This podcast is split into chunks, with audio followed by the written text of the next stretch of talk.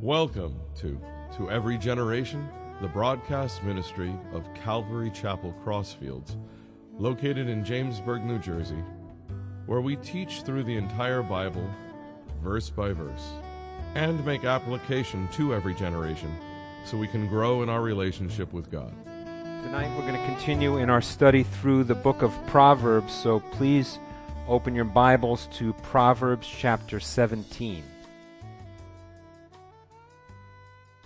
And you've been, hopefully, as we've been studying over the past several weeks, you've been noticing that the Proverbs that we've been studying uh, more recently are more like one liners, you know, uh, and, you know, they, there's a lot of wisdom just in, in one verse. So we're breaking the Proverbs down. Um, if there's 24 verses, we pretty much make commentary on each of those verses. Some of them are similar, they go together, and when that happens, I, I put them together and make those c- comparisons or contrasts between the verses. But each one really can stand on its own, and each one is loaded with godly wisdom. So um, some of them uh, make, uh, make commentary on activities, behaviors, actions um, and some of them just sort of state a fact. Uh, you'll notice as we go through uh, Proverbs 17 and 18 tonight that some of them Solomon really doesn't pass an opinion ap- about, but just lays it out there and says, if this happens, this is going to happen. And so I, I think what that does for us is it causes us to seek the Lord. You know, most of them are pretty obvious. But some of them you want to seek the Lord and say, okay, God, I see what's going to happen here. I see the result of this action or behavior or attitude. And are you, what are you trying to tell me in this? So, um, you know, those are the kinds of things that as you read through the Proverbs, you want to seek the Lord in prayer about. But we're not going to uh, do too much of an intro. We're just going to jump right into Proverbs sev- uh, 17. Verse 1 Better is a dry morsel with quietness than a house full of feasting with strife. So we, we kind of saw this a similar verse in Proverbs 15 Better is a dinner of herbs where love is than a fatted calf with hatred. So, very kind of practical. You know, uh, the way the way I look at it is, if you're going to have a heated conversation, wait till after dinner. You know, sometimes uh, I, I don't know if many of us may have grown up in houses that are, you know, the dinner table was like the, you know, the place to hash everything out. You know, and boy, does that make your your food go down sideways. Um, you know, it's practical to avoid serious and intense conversations while you're having a meal. So, so uh, th- that's the kind of the practical day-to-day application of it. The other thing is that boy, isn't it great to just have share a meal with people that you really love and that really love you? And you know, it doesn't matter what you're eating. It could be just a crust of bread, and uh, you know, you just you enjoy each other's company, and so it doesn't have to be a big feast. So that's that's really practical stuff. Um, uh, you know, you don't want to get indigestion over a conversation that you might be having. A wise servant will rule over a son who causes shame and will share an inheritance among the brethren. So this speaks of the superiority of character and integrity over class or family privilege. So, you know, it says there a servant, like the servant in the household with integrity, will be held in higher regard than the biological son who has no honor and is not righteous. So you see the, you know, what's more important there is the integrity of a person and their character.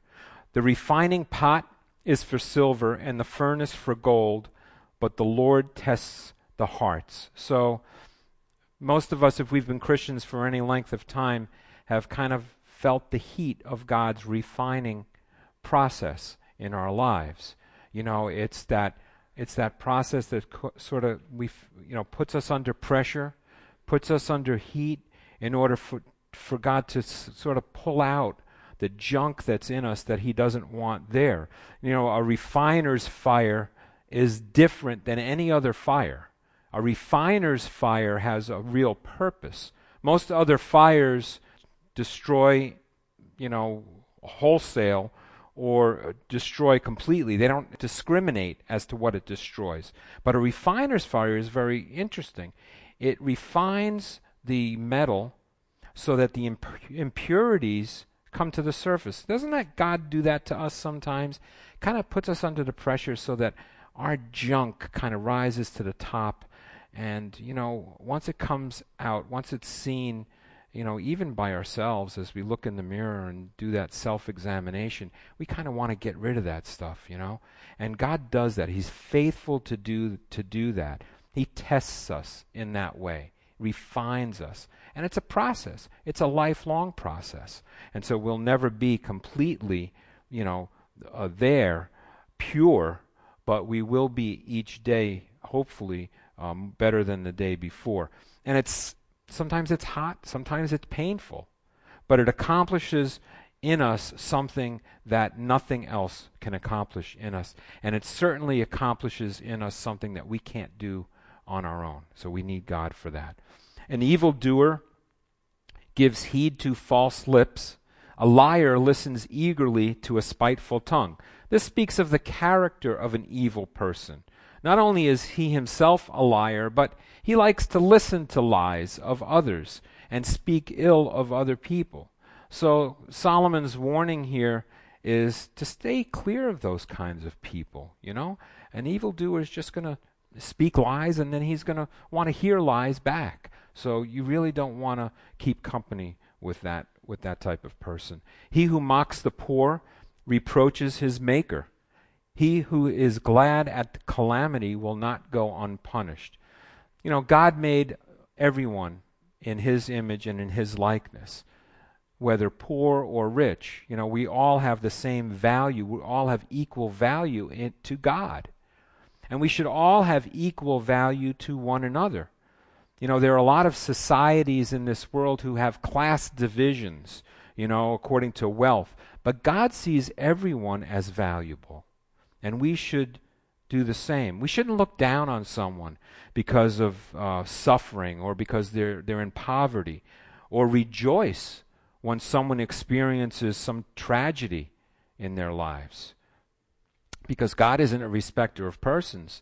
You know, He, he loves us all. He created us all in His image, you know, and He's going to cause the, uh, you know, cause some good things and some bad things to happen in everybody's life. So uh, it says in Matthew 5:45 that you may be sons of your Father in heaven, for he makes his his sun rise on the evil and the good, and sends rain on the just and the unjust. So we see God is not a respecter there of wealth or or privilege or class, and we shouldn't be either. Children's children are the crown of old men, and the glory of children is their father. So speaking about the generations here. And, you know, as now as a grandfather, I can really appreciate this verse, you know, and, and, I, and I see the face of grandfathers when they're with their grandchildren and that special bond, that special relationship that they have there. And, you know, it is really a crown uh, of, of an older man. But before that happens, you know, you have your children, and they can either bring blessing or they can bring trouble into your life. And so the verse here is saying that children should be a blessing. Children should be a blessing because their father their father is built up and encouraged by an obedient child. You know, uh, a rebellious and unruly child is a real heartbreak to a father. Um, excellent speech, verse 7, is not becoming to a fool, much less lying lips to a prince. So, this is kind of obvious. We really don't expect uh, wisdom to come out of the mouth of a fool. You know, uh, usually a fool will speak foolish things. You know, if let's say we want we're going to a function or or some type of gathering, and and uh, the person that's speaking is advertised as a fool, well, we're probably not going to expect much out of him. We shouldn't expect some insightful, you know, speech coming from a fool. And then it says here, much less lying lips to a prince. So he's speaking the same thing here about um, a leader, political leader, um, a dignitary. Unfortunately, it seems as though most modern politicians have never read this verse because, you know, lying lips to a prince, that's just, those two things seem to go hand in hand in today's political uh, climate. But, uh, but, you know, God, God speaks ill about that stuff. A present is a precious stone in the eyes of its possessor. Wherever he turns, he prospers. So, uh, important here to go back uh, sometimes and look at the original language because it sounds like this is something good, and actually the word present is uh, the word uh, shachad in the Hebrew, which means a bribe or a, a present given in order to get something in return or to get some type of favor in return. And for the person who gives the bribe, who offers the bribe, it's pretty valuable, you know, to ha- be able to have the money to give a bribe to someone who's you know in a high in office or has a very prestigious position where you can get something out of them so you know that's you, it's sometimes we just have to go back and look at well this sounds good but what exactly is the is the uh, meaning behind this? And sometimes the original language helps us do that. He who covers a transgression seeks love but he who repeats a matter separates friends. So listen, uh, we've we've all had this this this situation. Somebody has sinned against you, or you've sinned against someone, and um, you know the best way to handle those kinds of situations is seek restoration. Go to that person, seek restoration, seek reconciliation of the relationship. Don't go spreading it around that oh man that guy really you know did me wrong and he sinned against me and what a bad friend he is and you know he's not going to be your friend for very long if that's the way you're going to handle it so you know we like to follow the model eh, of Matthew 18 when dealing with something like that working out disputes which can arise from time to time amongst brothers and sisters in the Lord you know Matthew 18:15 says Moreover, if your brother sins against you, go and tell him his fault between you and him alone. If he hears you, you have gained your brother. Praise the Lord. You've you've resolved the matter at that level. The relationship has been restored and and you you know, you didn't go spreading it around to everybody, you know, what a bad guy this is. So, you know, really practical stuff, but you know, sometimes we need to be reminded of these things. You know, because when these situations come up, we want to make sure that we handle them in a godly way. Verse 10 a rebuke is more effective for a wise man than a hundred blows on a fool. So, this is kind of humorous from, from the way I look at it. A wise person will re- receive rebuke, receive correction, receive constructive criticism, you know, and that's a good thing. And sometimes you're the person receiving it, and you're wise to receive it. But a fool won't listen even if you hit him over the head a hundred times. And you know, eh, you know, it's just they're just foolish. They're just not going to hear it. They're just not going to receive it. And so, you know, how much more productive, you know, is our life? How much more efficient are we if we listen, if we're being corrected, if we're being rebuked, we listen, we we receive it, we make that application, and we move on, and we're better for it. You know, rather than having somebody have to hit us over the head a hundred times because we're just being so foolish about it. An evil man seeks only rebellion, therefore, a cruel messenger will be sent against him. So, rebellion against authority, you know, and, and this, this looks like it's speaking sp- specifically of a legal authority because if someone just continually rebels against authority, eventually that cruel messenger uh, namely a police officer, will come knocking on your door and, and arrest you because you just continually rebel against authority. So, you know, you can't keep disobeying the laws, you can't keep rebelling against authority and think you're going to remain a free man. It'll eventually catch up with you. Uh, let a man meet a bear robbed of her cubs rather than a fool in his folly. So this just makes the comparison that that uh, uh, there's there's as much or more danger um, in uh, a fool than in a mother bear robbed of her cubs. You know, the problems that arise over foolish behavior, irrational decisions, you know, the problems that can come up from something like that. Boy, it's just, eh, you know, it's just practically saying here, you know, there's so much danger in that, in foolish, in foolish things, in foolish decisions. Whoever rewards evil for good, evil will not depart from his house. So, three verses here that I'm reminded of when I read that verse. Romans 12:17 says, "Repay no one evil for evil, have regard for good things in the sight of all men." And 1 Thessalonians 5:15 says, "See that no one renders evil for evil to anyone, but always pursue what is good both for yourselves and for all." And then then Jesus in the Sermon on the Mount in Matthew 5:44 really brings it even to a higher standard for us eh, when he says, "But I say to you, love your enemies, bless those who curse you, and do good to those who hate you, and pray for those who spitefully use you and persecute you."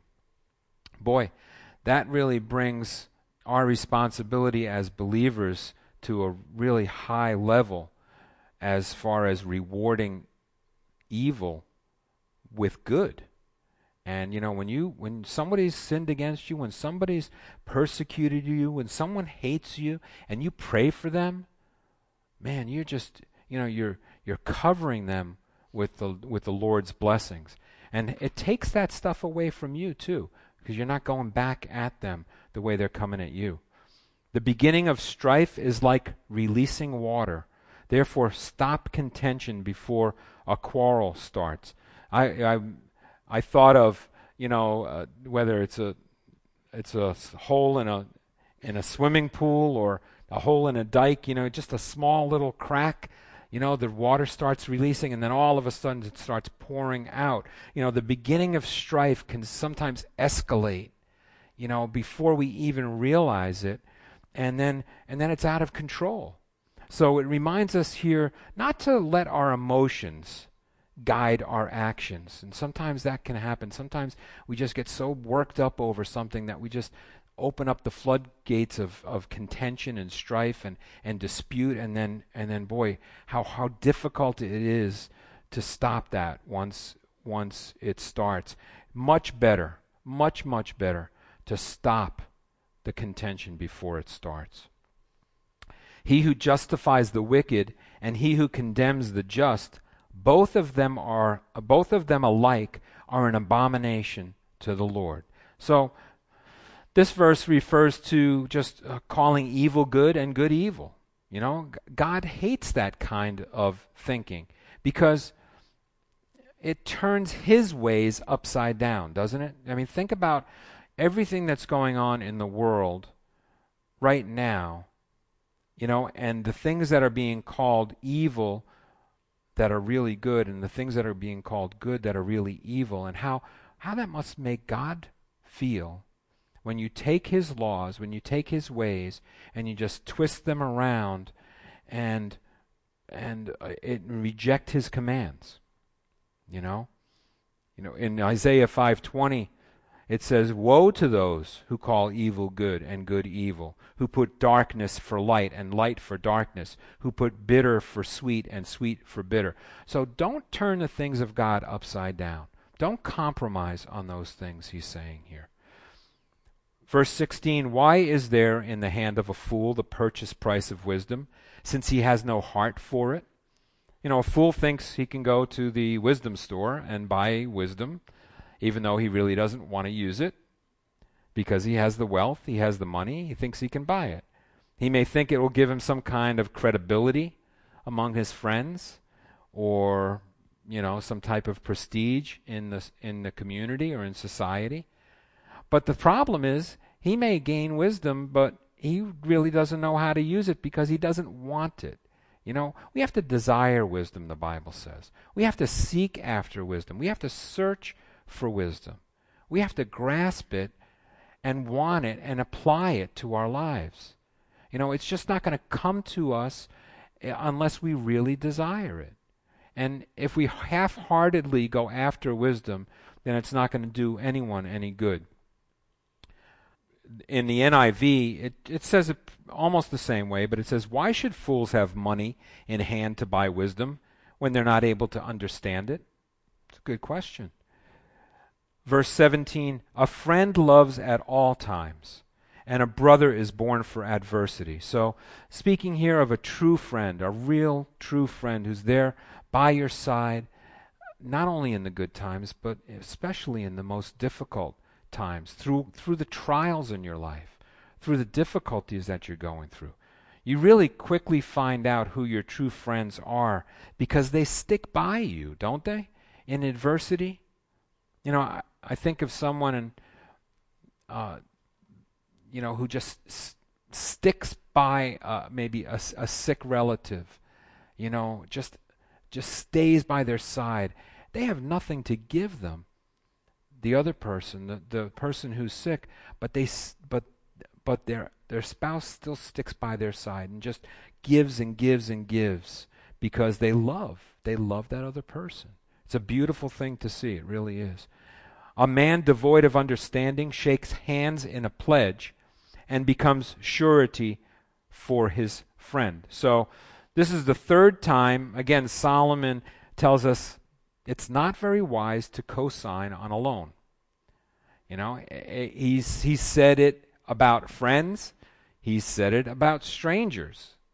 And so he's reiterating it here. He just wants us to be sure we know that it's not a very good idea. If your friend needs money and you can give him the money, give him the money.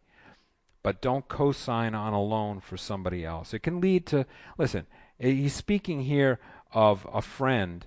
You know, how many times does money come in between friends and breaks up relationships, right?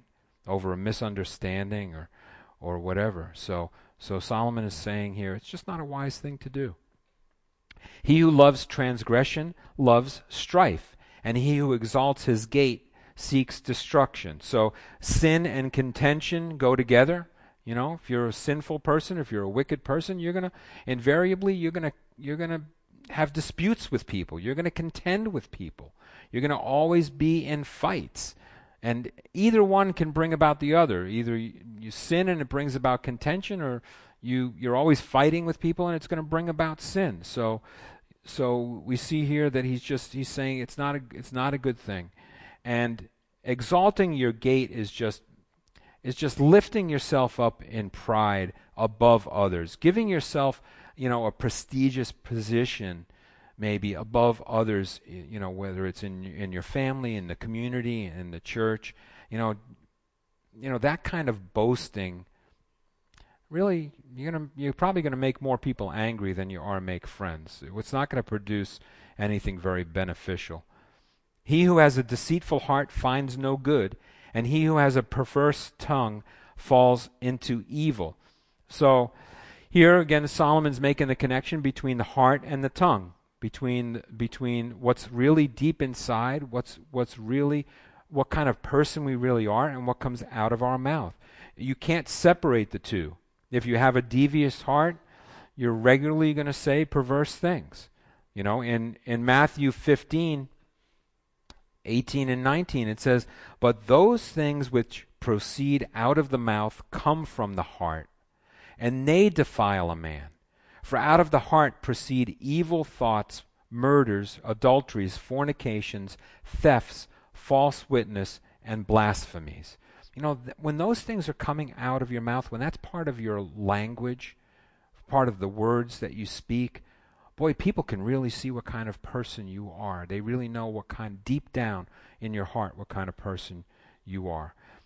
He who beg- begets a scoffer does so to his sorrow, and the father of a fool has no joy. Now, listen, fathers, you can't be responsible for everything that your child does. So, you know, I'll just lay that on the line right there. But this speaks about the things that we can teach our children. You know, those values, that wisdom that we can impart to our children.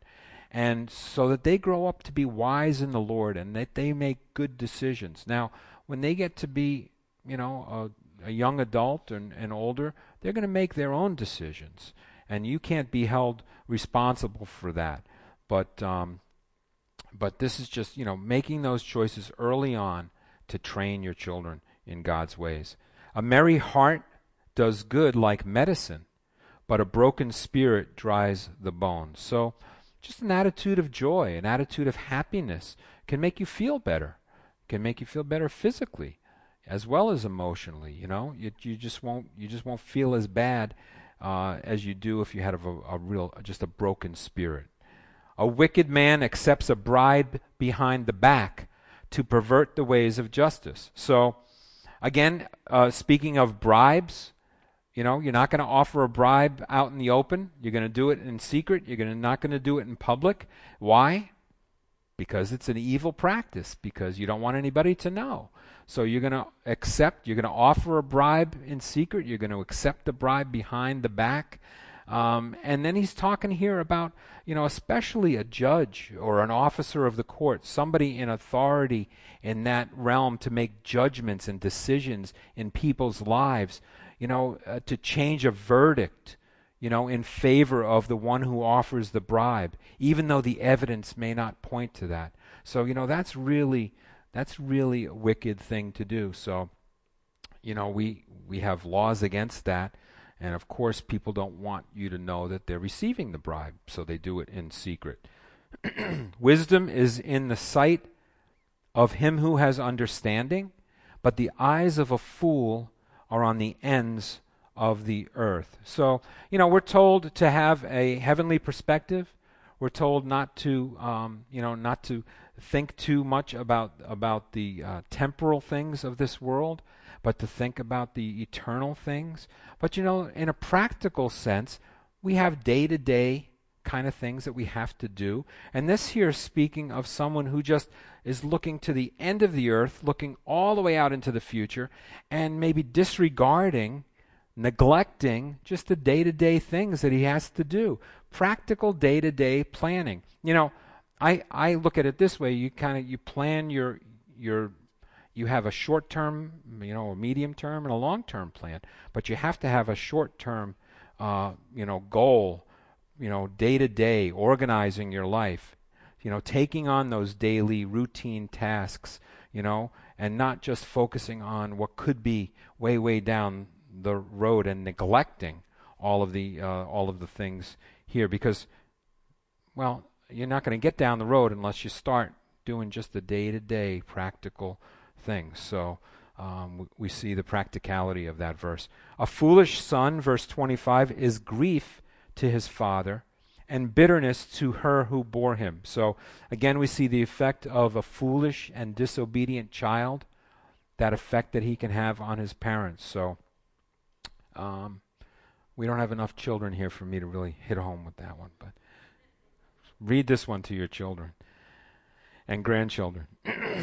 Verse 26 Also to punish the righteous is not good nor to strike princes for their uprightness. So this kind of tells us give credit when someone, eh, you know, when a righteous person does the, the right thing, give credit. You know, admit when a political leader maybe is honest and has integrity. You know, not to strike them at every turn for everything that they do. You know, sometimes people do the right thing, and we need to recognize that. You know, we're always quick to point out people's flaws, aren't we? Always quick to criticize, you know, you know, even not not necessarily on a personal level, but you know, with politicians, we're always looking at you know the the flaws. But when somebody does something well and does something right, it's good to give credit uh, to them for that. He who has knowledge spares his words, and a man of understanding is of a calm spirit. Even a fool is counted wise when he holds his peace. When he shuts his lips, he is considered perceptive. So you'll never know how foolish someone is if they just if they never speak, if they never open up their mouth. You know, it, the, these verses are kind of saying the same thing. Uh, the first one, if you have wisdom, don't boast about it. Don't be obnoxious about it. Be calm. You know, don't go talking about how great you are, how wise you are. Let your actions speak for you. You know, and you know, if you aren't so smart, you don't have much wisdom, don't talk either, because some people may think that you're pretty wise because you haven't proven them otherwise. So I, I like the practicality of that too. You know, uh, you may be in a room full of people, and you know one guy's in the corner and he's really quiet and he hasn't hasn't said much, and you know, you, at the end of the night you look around and you say, "Boy, that guy he was here the whole night. He really didn't say much. He's probably really smart." Well, he hasn't proved otherwise, so you know that's a good thing. Proverbs 18. Verse 1 A man who isolates, isolates himself seeks his own desire. He rages against all wise ju- judgment. Again, speaking of that rebellious person, the one who doesn't want to submit to authority. You know, someone who's secretive and withdrawn and never let anybody get close enough. You know, someone who isolates himself. Someone uh, who just doesn't want anyone to really know who they are. You know, he may not have even empathy for other people, you know, because he's self centered in that way. And he doesn't receive counsel very well.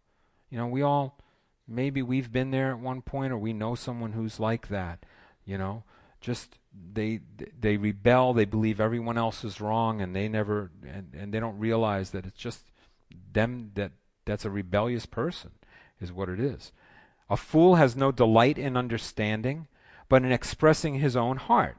So this is someone who doesn't really want to hear what you have to say, but just wants to express his own opinions. And um, you try to talk, right, and you can't get a word in edgewise because that person just wants to keep telling you what they want to tell you, give you their opinion. They they can't wait to interrupt you so they can tell you what they have to say.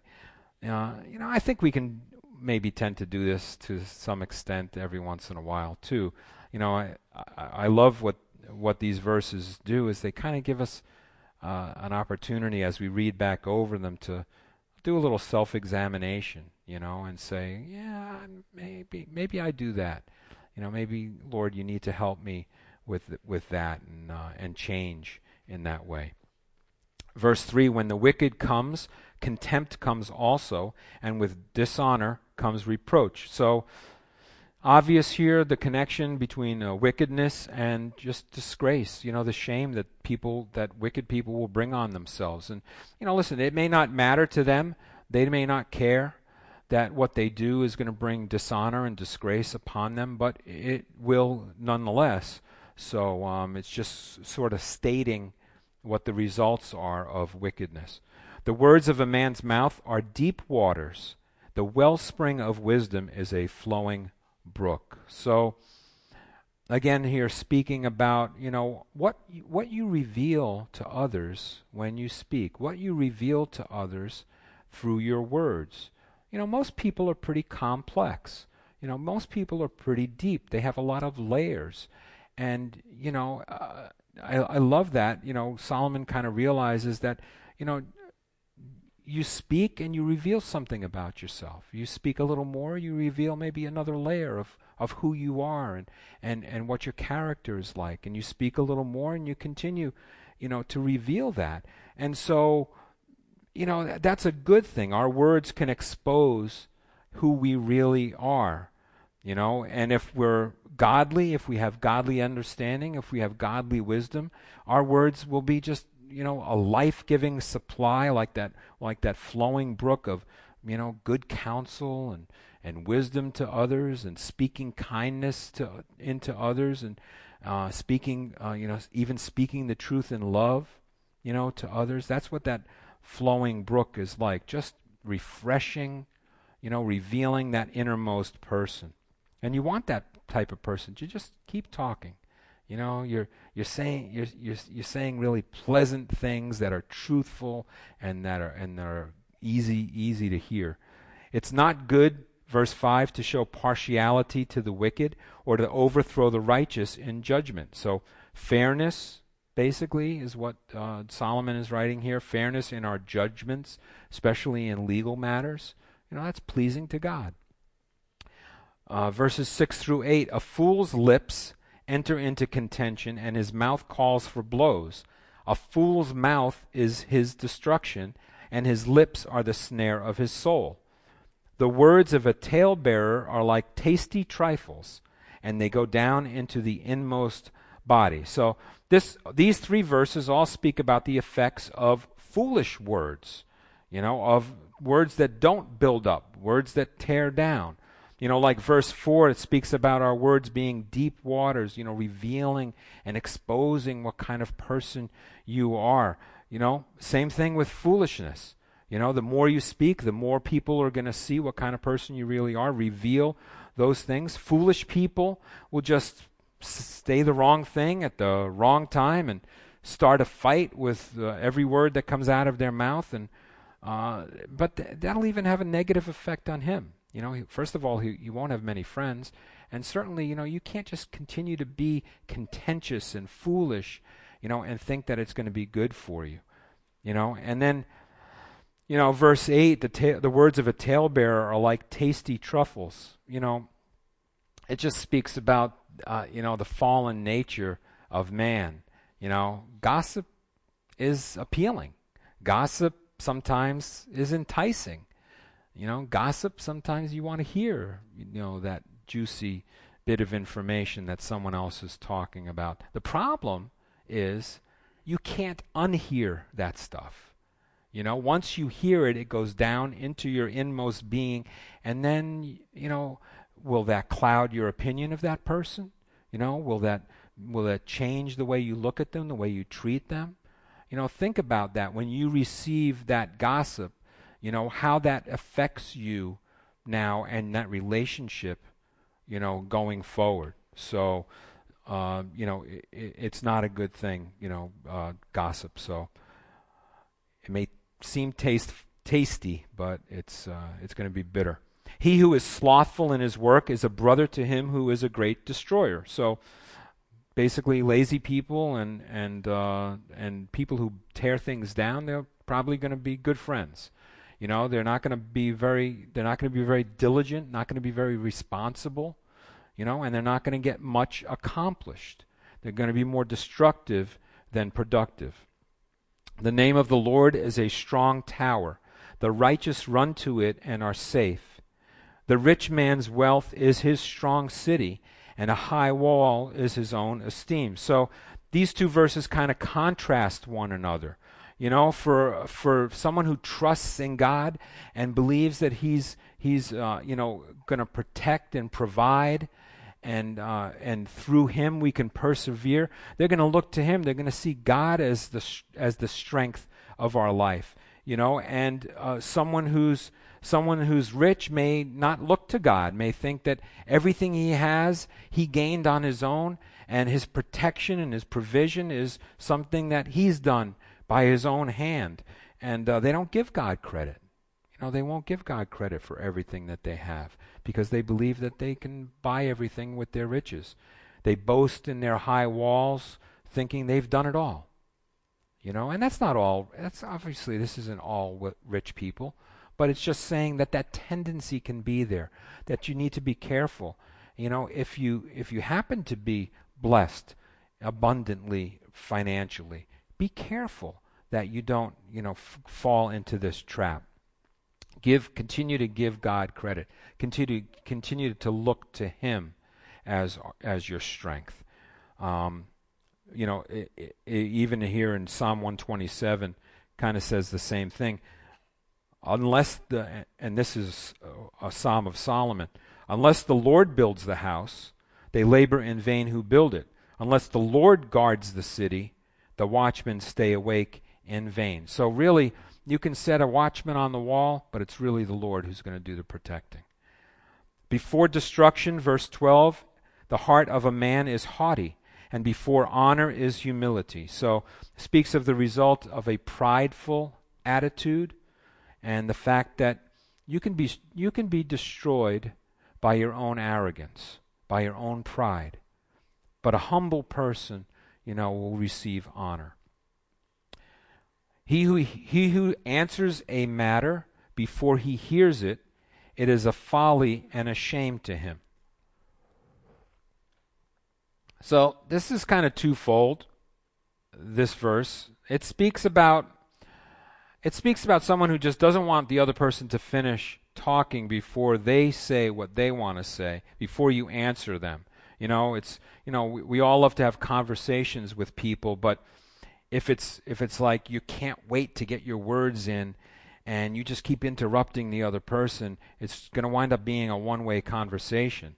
But it also speaks about judging, judging a matter before you get all the facts. And we can also tend to do that from time to time, you know. Eh, after you find out all the facts, sometimes your initial opinion may have been completely off because you didn't know everything. And so, you know, it's important to sort of wait, you know, hear it out before you answer it. Hear it out before you give your opinion. We see this, you know, listen, we see this in the media. We see this in politicians who kind of jump the gun and say something, uh, you know, about a, about a situation before all the facts come in, and then they have to backtrack afterwards and, and go after all the facts come in, and they realize, wow, I really blew that. I was way off the mark.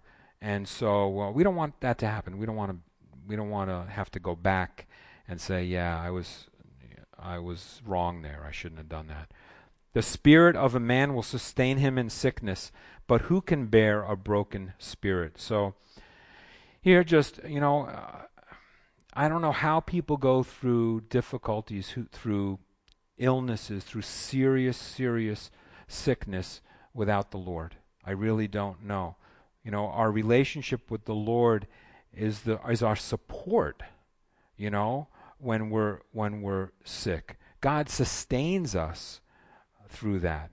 You know, it's amazing when I see just a really physically ill person uh, that has a solid relationship with God and how they're able to bear it, how they're able to persevere through that. It's just an amazing, amazing thing. You know, it, it, there's nothing there's nothing more inspiring than somebody who has that faith to get through that situation.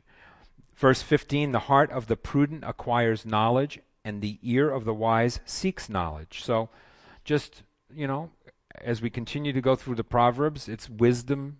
You know, it's wisdom literature. It's part of the wisdom books in the scriptures. Knowledge and wisdom, it's prudent. It's, it's uh, beneficial to us you know, to seek more and more and to always want to, want to learn. Never think that we've, we've arrived, but always be teachable.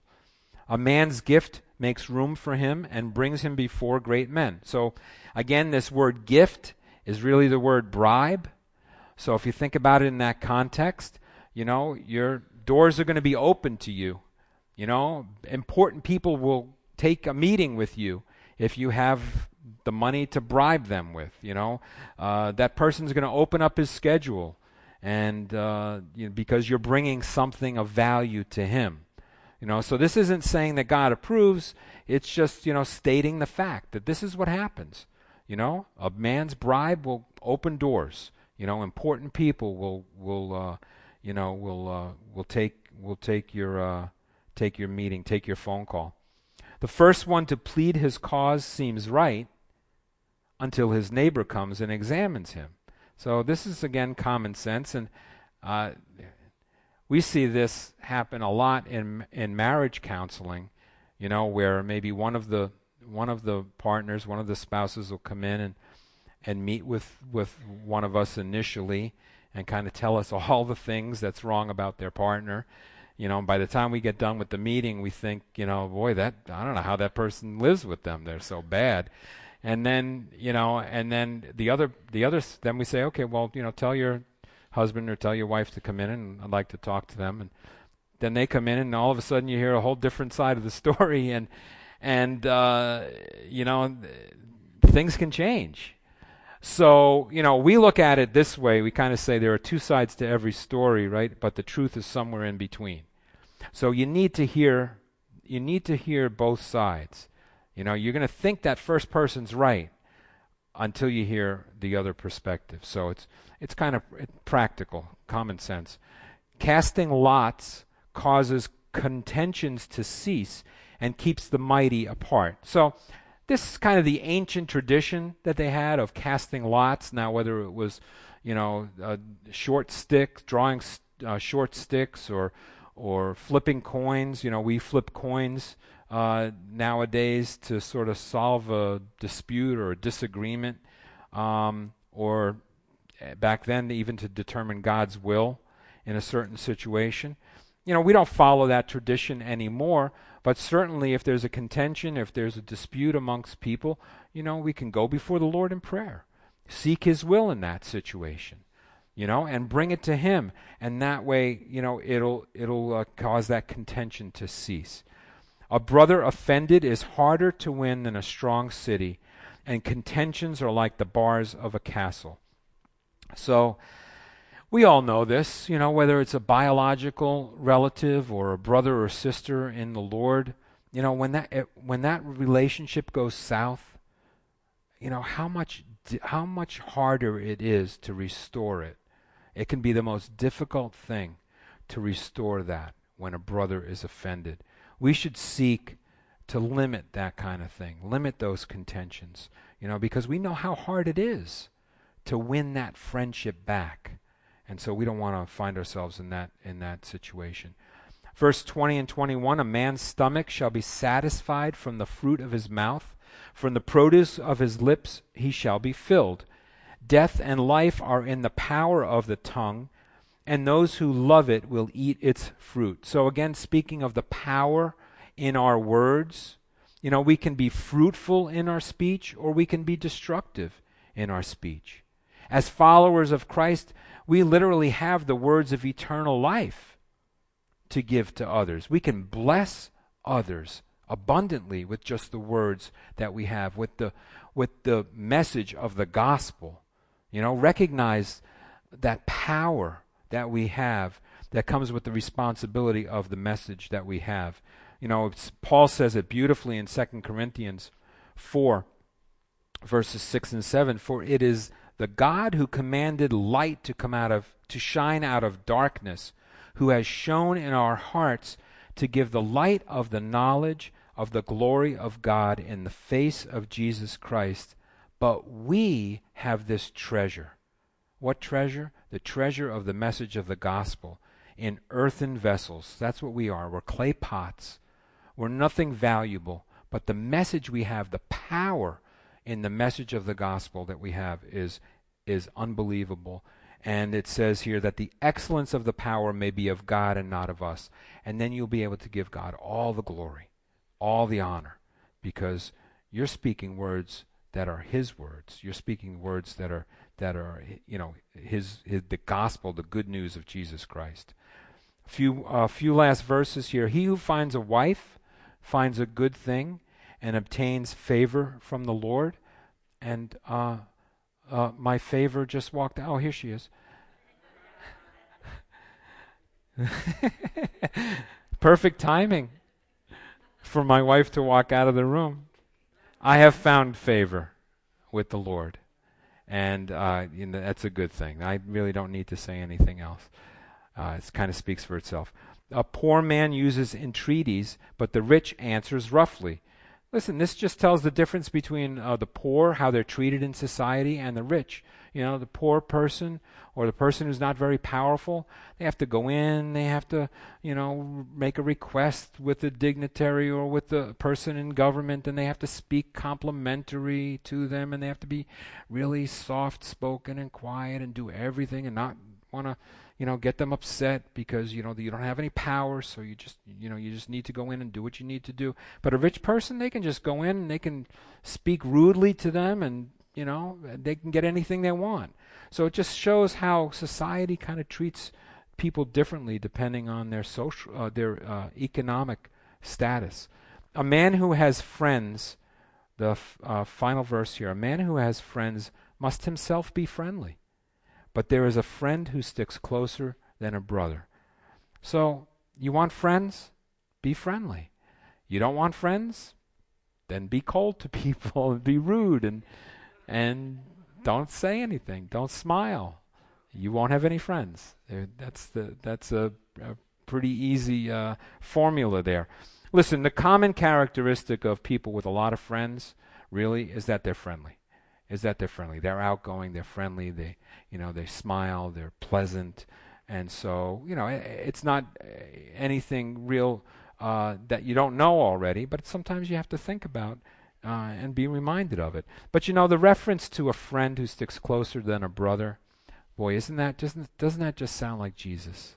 You know, just sticks closer than a brother, closer through thick and thin, through good times and bad times. You know, not a fair weather friend. You know, someone who's always faithful, always faithful, even when we're not faithful. You know, and that's a real friend. You know, we don't find that very much, but we find it in Jesus Christ. I'm just going to leave us with this verse in 2 Timothy 2:13. If we are faithless, he remains faithful. He cannot deny himself. Let's pray.